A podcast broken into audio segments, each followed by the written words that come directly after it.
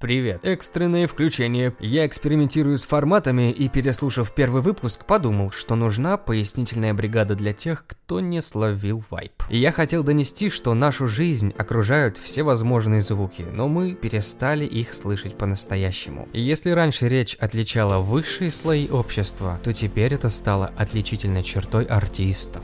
Посмотрев интервью людей из советского периода, я заметил, что они говорят и чувствуют себя смелее, свободнее. Ко мне обращаются преподаватели, наставники, топ-менеджеры и люди, у которых работа связана с голосом, самопредставлением на большую аудиторию и вербальными коммуникациями. Мы решаем с ними следующие задачи. Уставшее горло, тихая речь, сглатывание окончаний и выходим на свободную и потоковую речь. В своей работе я отмечаю, что спутником таких людей могут быть апатия, общая скованность, зажимы и инертность. Это еще раз подтверждает, что начать нужно с мыслей и постепенно, углубляясь, знакомиться с собой, любить себя.